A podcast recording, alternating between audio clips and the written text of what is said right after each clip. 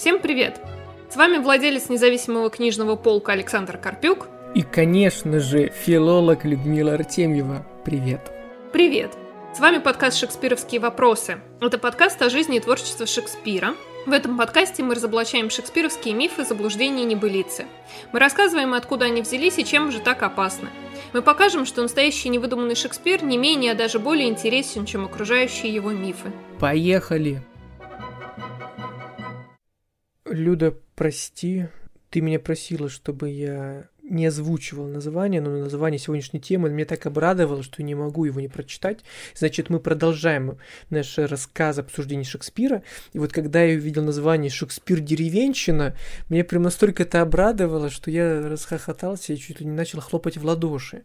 Люда, поясни, во-первых, что это, что за фривольная, во-первых, трактовка, во-вторых, почему деревенщина? Неужели Шекспира считали абсолютно необразованным, глупым человеком? И это, это, от этого родилось да, вот такое определение? Или что, почему так? Объясни, пожалуйста.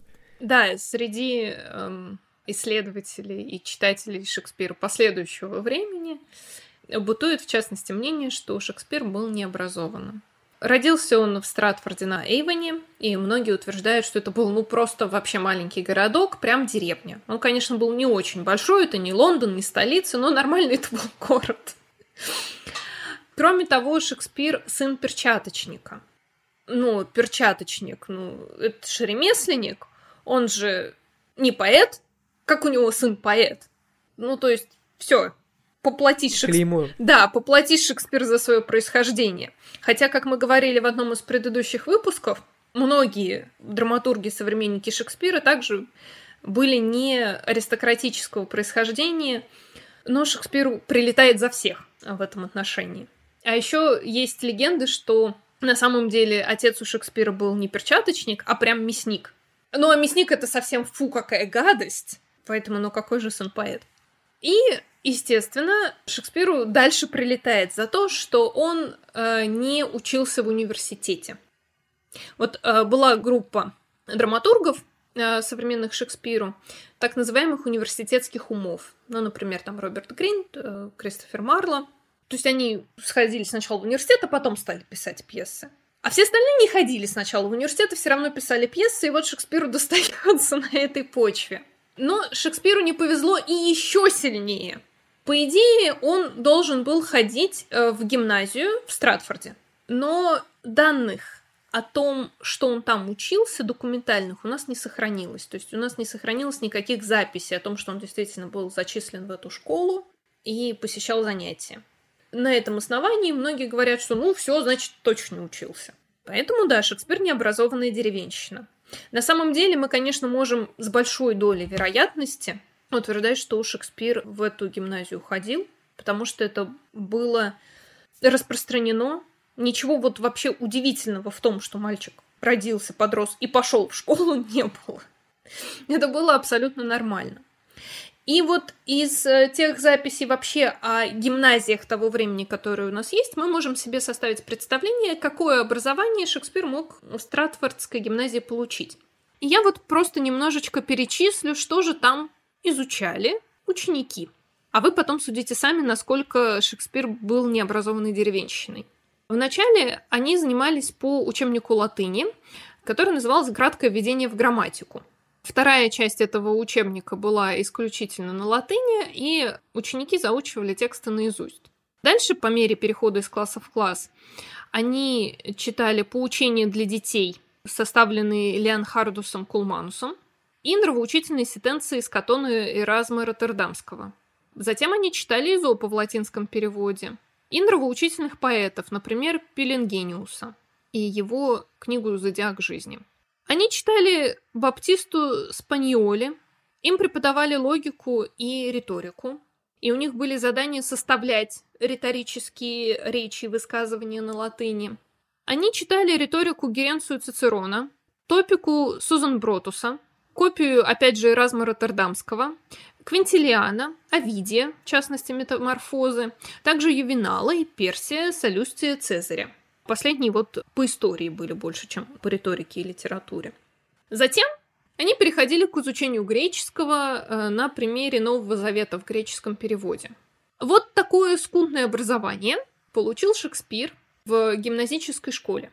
Если он туда ходил. У нас документальных подтверждений нет, но это очень вероятно, что действительно он там учился.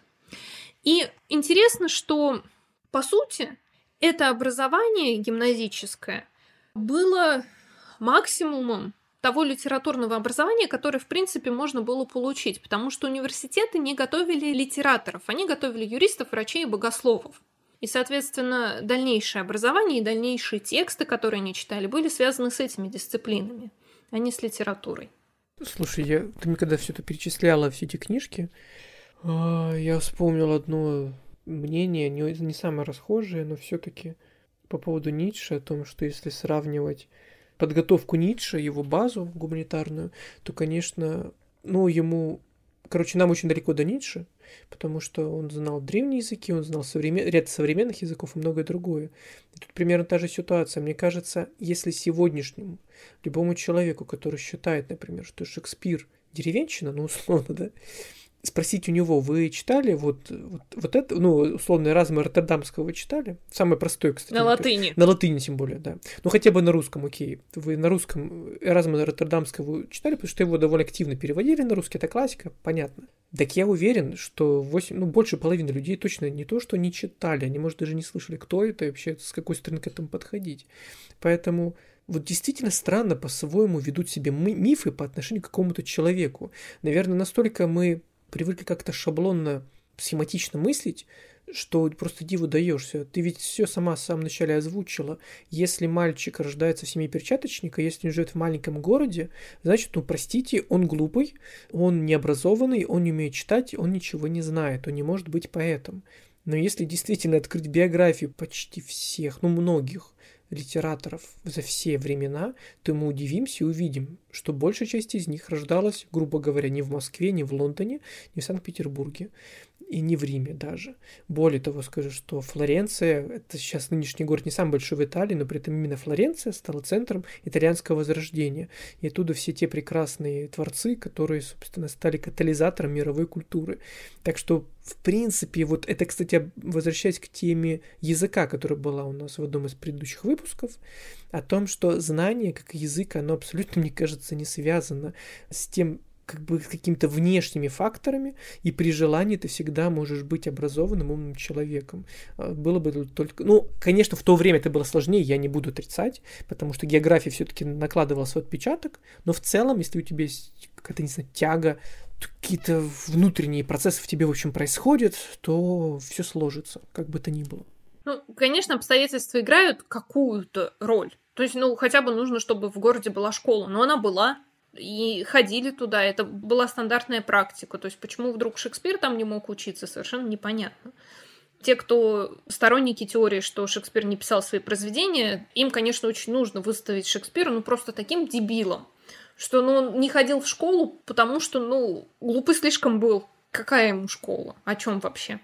Но вот пока я сама перечисляла все эти латинские произведения, которые изучали в то время в школе, я тоже вспомнила о нашем разговоре про язык. Там интересно было, что вот в этот период Early Modern English, то есть это 16-17 века, было очень много дебатов, вообще считать ли английский язык литературным языком, или это все-таки фу, и литературный язык это латынь. А другая сторона дебатов это была, что заимствовать нам слова из латыни или вот свои английские взамен придумывать. И, в общем, у них там были такие жаркие споры. И если мы будем посмотрим на литературу 17 века, вот Шекспир умер, в общем-то, в начале 17 века, в 1616 году. Но еще потом, после него жившие авторы писали часто на латыни. Например, у Джона Мильтона «Потерянный рай» написан на английском, но у него более ранние поэмы и стихи написаны на латыни. И это было абсолютно нормально. Ну, я, кстати, хотел, знаешь, что сказать, я раз уже вспомнила Флоренции, и я, конечно же, вспомнил, когда ты сказала про латынь и про английский, я ну, я вспомнил божественную комедию, потому что на тот момент в Италии, конечно же, языком, ну, главным языком была латынь, и когда Данте написал божественную комедию на итальянском, у многих это вызвало, ну, диссонанс, потому что, ну, как это, поэма на итальянском, потому что итальянский ну, считался таким, скажем так, народным языком, не языком литературного произведения, сколько я помню. Ну, так, в принципе, да, в, в Европе часто получалось, потому что латынь — это язык священного писания, ведь только вот как раз во времена Шекспира, вот в эту эпоху, появляются переводы на английский язык. Библии, я имею в виду. Ну вот, вот собственно. А до этого, ну, на латыни читай. Угу. Что, маленький, что ли? Ну да, а при том, видишь, божественную комедию писали в 14 веке, в начале 14 века, а тут 16-17 век, и все равно вся эта какая-то внутренняя а возрождение борьба. позже да, в да, Англии да. началось, чем в, в, в Италии. В Италии Ранее. оно же раньше да, да, всех. Не, ну я понимаю, но я просто к тому, что вот удивительно, представляешь, несколько столетий в Европе наш волнами вот шла это какая-то накатывали волну этой языковой войны, борьбы, не знаю, на разные страны, и народы все-таки соглашались на то, что действительно их родной язык может быть языком литературы. Это очень интересно, вот эти процессы проникновения языков. Поэтому, ну, в общем, самое главное, что мы сегодня узнали. Шекспир не деревенщина. Ура-ура. Ну, я в этом, в принципе, не сомневался, но ты настолько как-то, опять же, емко и быстро пояснила на нескольких примерах, почему так не может быть, что просто диву даешься. Я думаю, даже больше не стоит, в общем, каким бы то образом доказывать, что он был образованным человеком. И очень круто, что ты сегодня в очередной раз поднялись на ли не лестничный пролет, на следующую ступень в нашем путешествии по шекспировскому миру и миру мифов вокруг Шекспира в частности. Спасибо тебе огромное за это и до скорых подкастов шекспировских встреч. Пока. Пока-пока.